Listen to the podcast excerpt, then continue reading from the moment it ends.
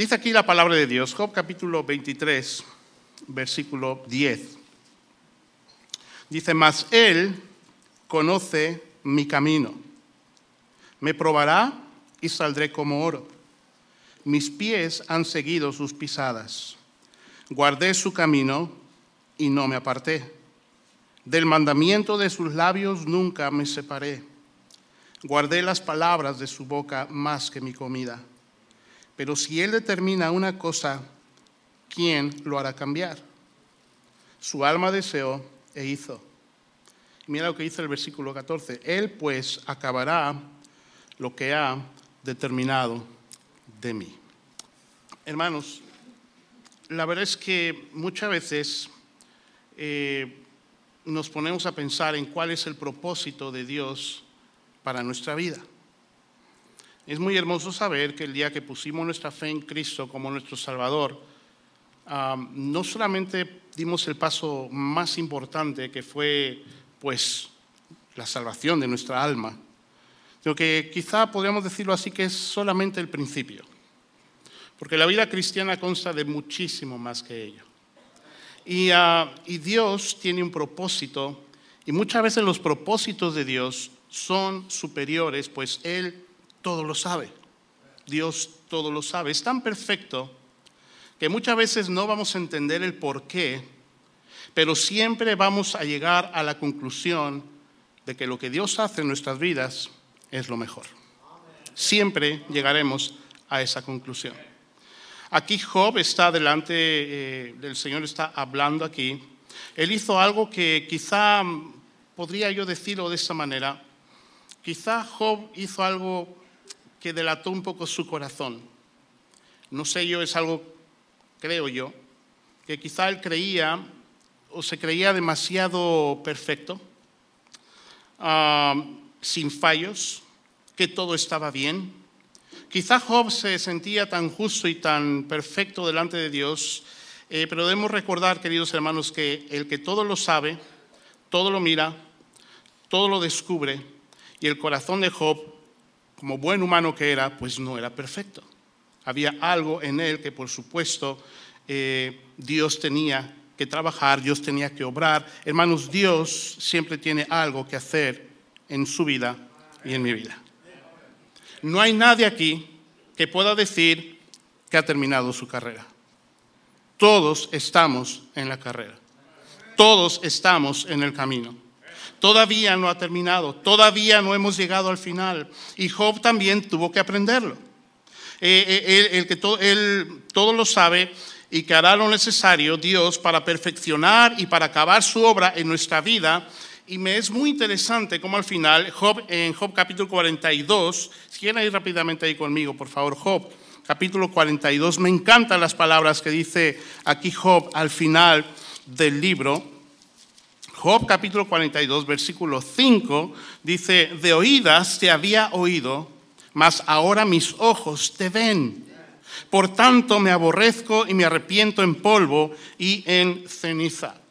Evidentemente este hombre se había dado cuenta que todo lo que él pensaba de sí mismo estaba equivocado. Y llegó un momento en que cuando él se confrontó con la realidad, cuando él se dio cuenta realmente de cómo era y lo que había en su corazón, él pensaba que todo lo tenía conocido, él pensaba que todo lo tenía bajo control, pero al final dice, Dios de oídas se había oído, mas ahora, después de todo este tiempo de prueba, después de todo este tiempo de dificultad en mi vida, ahora mis ojos te ven. No solamente he escuchado de ti, ahora te puedo ver. Y yo creo que ese es el propósito que Dios tiene para la vida de cada uno de sus hijos. Número uno, Él conoce mi camino. ¿Se ha puesto a pensar que Dios conoce su camino? Dios sabe perfectamente quién es usted. Dios sabe perfectamente quién soy yo. A Dios no le podemos engañar. Con Dios no podemos jugar. Podemos aparentar Hermanos, es tan importante tener un corazón sincero, tener un corazón real, porque no se trata de impactar a un hombre, no se trata de quedar bien con un hombre, estamos buscando dar gloria y honra a nuestro Dios. Y Dios conoce cuál es nuestro camino. Lo, que vemos en la Biblia sobre Job, ahí en Job capítulo 1, versículo 1, mire usted ahí conmigo, por favor. Job capítulo 1, versículo 1, dice aquí la palabra del Señor. Dice, hubo en, hubo en tierra de Uz un varón llamado Job, y era ese hombre perfecto y recto, temeroso de Dios y apartado del mal. Ahí nos está dando un testimonio de cómo era Job. Primeramente dice que era perfecto, esto es maduro, él conocía a Dios. Dice que era, era recto, esto es justo, firme, no se desviaba. Era temeroso de Dios, era apartado de mal, así es como era Job. Y uno cuando ve estas credenciales, uno puede decir, vaya, pues qué, qué tremendo hermano, qué tremendo hombre. Yo creo que Dios no puede hacer más con una vida así, pero sin embargo, Dios permitió que llegara, la prueba a la vida de Job. ¿Y qué prueba, hermanos? ¿Qué prueba llegó a la vida de Job? Entonces, no solamente Dios conoce nuestro camino, sino que Dios, número dos, va a probarnos. Dios nos va a probar. Me detengo en, lo siguiente más tiempo porque es que me encanta pensar en ello. Bueno, entonces tenemos a Job que dice la Biblia que era un varón perfecto, un varón recto, un varón temeroso de Dios, un varón apartado del mal, y podemos decir, madre mía, qué hombre, qué espiritual, o sea, qué, qué tremendo hombre. Y, y sí, la Biblia dice eso de Job. Así era este hombre. Y uno puede decir, bueno, ¿qué más puede hacer Dios en la vida de un hombre con tan tremendo testimonio? Lo iba a probar. Lo iba a probar. Y no cualquier prueba. Según lo que, lo que podemos leer y, estudiar un poco, eh, la, enfermedad que tuvo Job fue terrible, hermanos. Según un, comentario que yo leí, parece que su carne hasta, hasta tenía gusanos. El dolor era brutal. O sea, imagínense todo lo que él tuvo que aguantar, no solamente la enfermedad sobre su cuerpo, sino el perder todo lo que perdió. Nosotros nos viene una prueba, igual perdemos algo que nos es muy preciado y nos desanimamos. Ah, es que yo quería esto, yo, eh, mi coche, mi casa, o qué, sé yo. Y, y, nos toca un poquito ahí donde nos duele y ¡ay! gritamos, ¿verdad? Y nos podemos desanimar. No, en serio, ¿a poco no somos así? O sea que muchas veces eh, Dios permite que venga algo en nuestra vida y no nos gusta y nos enfadamos y, y nos enojamos a veces hasta con los hermanos o igual hasta con el pastor. Pero Dios permitió esa circunstancia en nuestra vida para ver en dónde tienes puesto tu corazón, dónde está puesta tu mirada, en dónde está puesta tu confianza. Y aquí vemos este varón, Job, perfecto, recto, temeroso, apartado de mal. Sin embargo, Dios lo prueba. Dios lo prueba. En Deuteronomio capítulo 8, vamos a Deuteronomio capítulo 8, por favor. Génesis, Éxodo, Levítico, Números, Deuteronomio. Capítulo 8. Ah, versículo 11 dice aquí,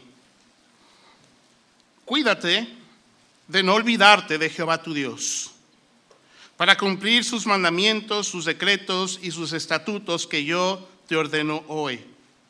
No suceda que comas y te sacies y edifiques buenas casas en que habites, y tus vacas y tus ovejas se aumenten, y la plata y el oro se te multipliquen, y todo lo que tuvieres se aumente Mira el versículo 14. Y se enorgullezca tu corazón y te olvides de Jehová tu Dios, que te sacó de tierra de Egipto. Buen mensaje escuchamos acerca de Egipto. De casa de servidumbre, o sea, eras un esclavo.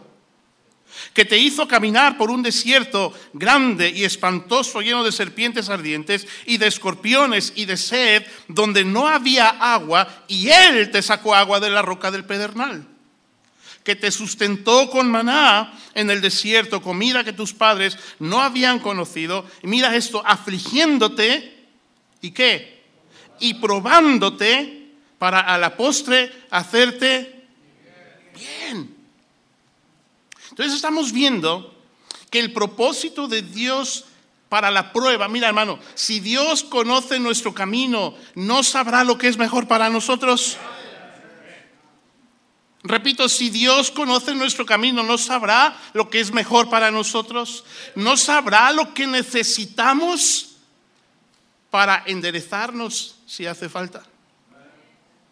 Dios va a usar las pruebas muchas veces precisamente para enderezar nuestro camino, para cambiar nuestro camino, para mostrarnos esas áreas en nuestra vida, para dejarnos ver cuáles son aquellas cosas en nuestra vida que no están bien. Y la prueba es uno de los recursos que Dios usa para hacernos bien. No es para destruirnos, no es para desanimarnos, no es para que pensemos mal de Él como un Dios cruel que no nos ama. No, no, no. Es con un propósito siempre bueno. Así son las pruebas. Y aquí lo que acabamos de leer en, Deuteronomio dice al final, para la postre, hacerte bien. Ahora quiero repetir nuevamente esos versículos. Cuídate de no olvidarte de Jehová tu Dios para cumplir sus mandamientos, sus decretos y sus estatutos que yo te ordeno hoy. No suceda que comas y te sacies. Un gran peligro, la saciedad. Pensamos que lo material nos sacia. Pensamos que tener más nos sacia. Yo, yo no, no estoy aquí para, criticar, no estoy aquí para hablar mal de nadie, pero quizá un ejemplo de esto pueda, pueda ser en este día, llega a tu casa y abre tu armario y ve la ropa que tienes ahí. ¿Tienes lo que necesitas o te sobra? ¿Me explico? Muchas veces creemos que un armario lleno de ropa es, es lo más chulo que hay. Y eso lo piensan nada más las hermanas, ¿verdad? Zapatos, madre mía. Yo nada más tengo estos y otros, unas botas y mis tenis. Y con eso la hago. Con eso vivo, no pasa nada. Hermanas, por favor, no se enojen conmigo por favor no se enojen conmigo. La, lección es la siguiente. El tener un armario lleno no, es, no es lo que te va a traer satisfacción. Nunca nos saciamos, así somos los humanos. No nos saciamos, queremos más y queremos más. Y por eso sale un nuevo móvil y queremos el nuevo móvil. Y sale un ordenador nuevo, una computadora nueva y queremos la nueva computadora. Y y eso, nunca estamos saciados. Así somos los seres humanos. No estamos saciados. Y el Señor dice, no suceda que comas y te sacies y edifiques buenas casas en que habites. Y tus vacas y tus ovejas se aumenten. Y la plata y el oro se te multipliquen y todo lo que tuvieres se aumente. Mire, ese proyecto tremendo que tiene Pastor Parada, me encanta cómo lo está haciendo Pastor. De verdad, eso de ahorrar y de animar a la gente. Hermanos, eh, cuando Dios nos da hablando a cristianos, cuando Dios nos da a nosotros los cristianos, no es para que seamos como los hámsters. ¿Sabe, lo que hace un hámster? ¿Sabe lo que es un hámster? Sí. Cuando usted mete al hámster, lo tiene en la jaula y le da de comer, se llena los cachetes de comida. ¿Los ha visto? Sí. Se guarda la comida ahí. No se la puede tragar, pero la guarda. Muchas veces, a veces somos como cristianos hámsters, ¿verdad? Guardamos y guardamos y guardamos. Hermanos, esta es una buena oportunidad para dar para la gloria de Dios, para la obra de Dios. No nos vamos a llevar nada. No nos vamos a quedar con nada. Si Dios nos decide llevar esta noche, todo lo que usted tiene se va a quedar aquí. Su cuenta de banco, su coche, su ordenador, su, todo, todo, todo se va a quedar aquí. Yo no me llevo nada. Entonces lo que eh, eh, esto eh, dice tus, vacas y tus vacas tus ovejas se aumenten y la plata y el oro se te multipliquen y todo lo que tuvieres se aumente, pues sí, Dios bendice. Pero aún con ello Dios prueba el corazón para ver en dónde está tu corazón. Y dice, y se enorgulle, mira, se enorgullezca tu corazón. Ah, es que yo tengo todo esto porque me lo he ganado. He trabajado duro. Usted no sabe. Yo tengo dos trabajos. Y si puedo, hasta tres.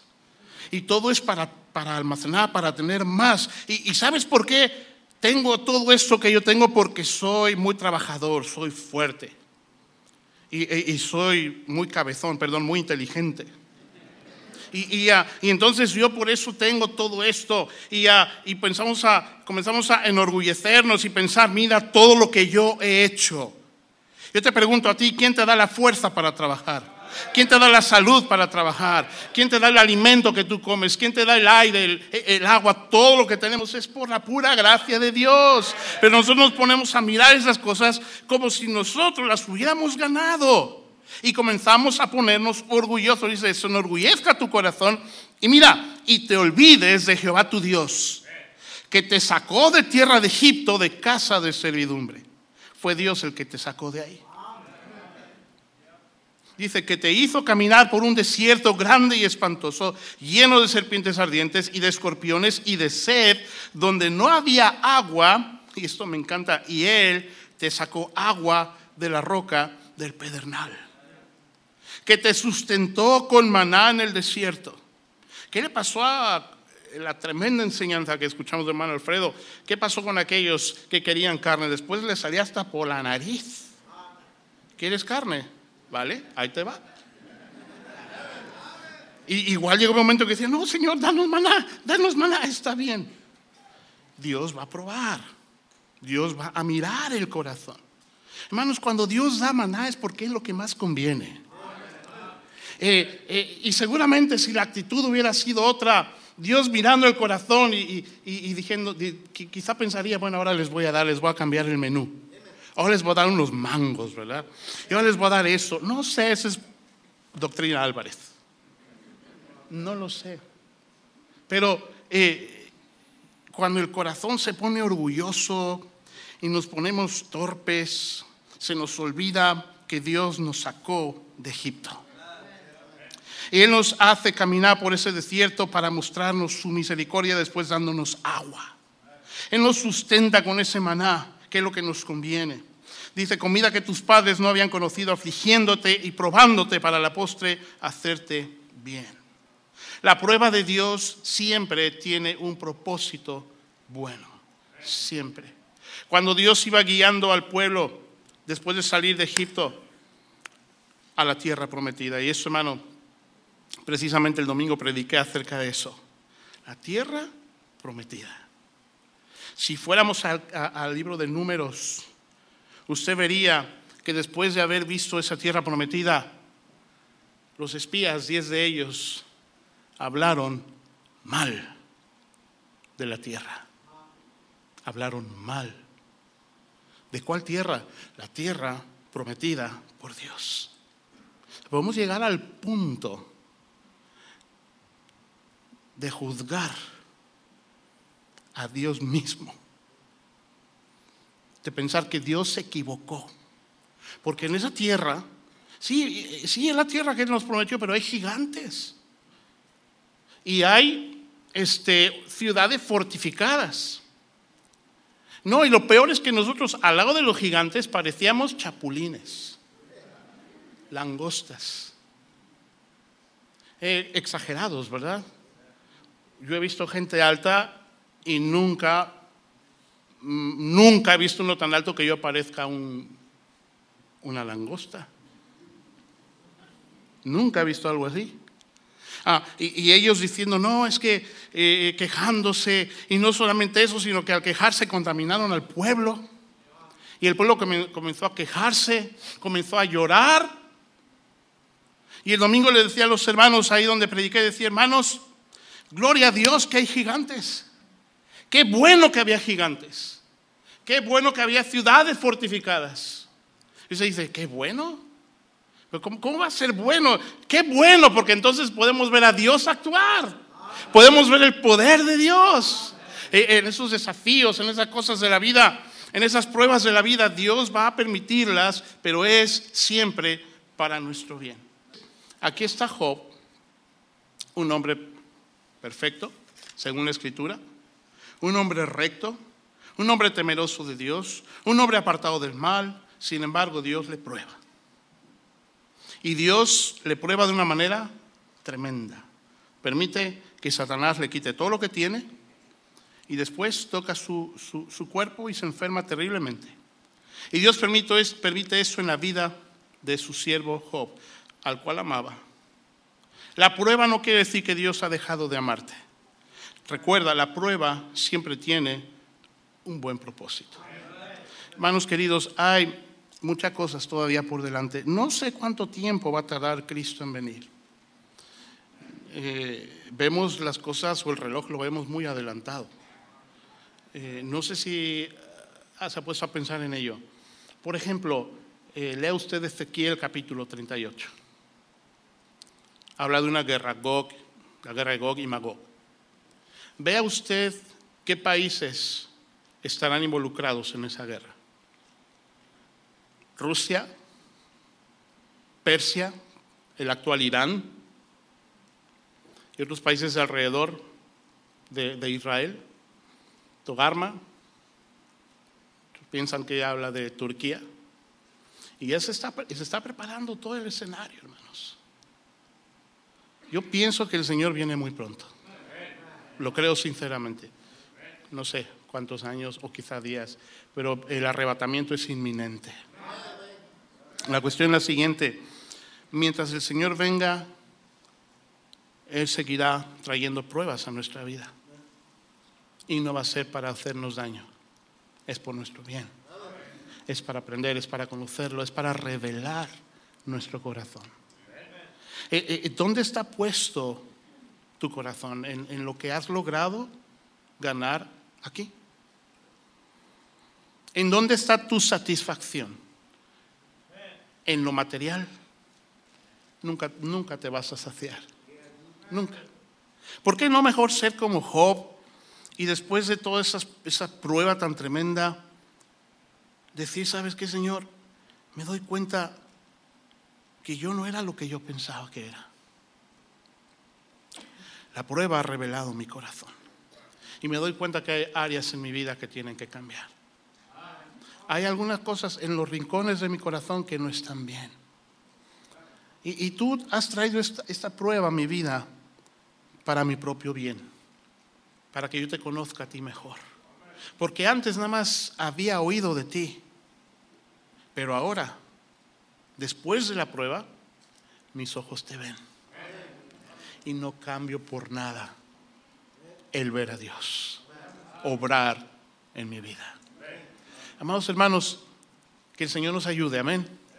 Ah, no seamos necios, no seamos orgullosos. Dejemos que el Señor lleve a cabo su obra en nuestra vida. Recuerde, Dios conoce su camino, Dios conoce mi camino y Él va a hacer lo que sea mejor a través de las pruebas para irnos perfeccionando, para ir obrando nuestras vidas, para que lleguemos a ser cada día más como Cristo. Gracias, Padre Celestial, por, por tu palabra. Gracias, mi Dios, por este privilegio de estar con queridos hermanos. Gracias por el pastor, hermano Luis, y su fidelidad. Padre, gracias por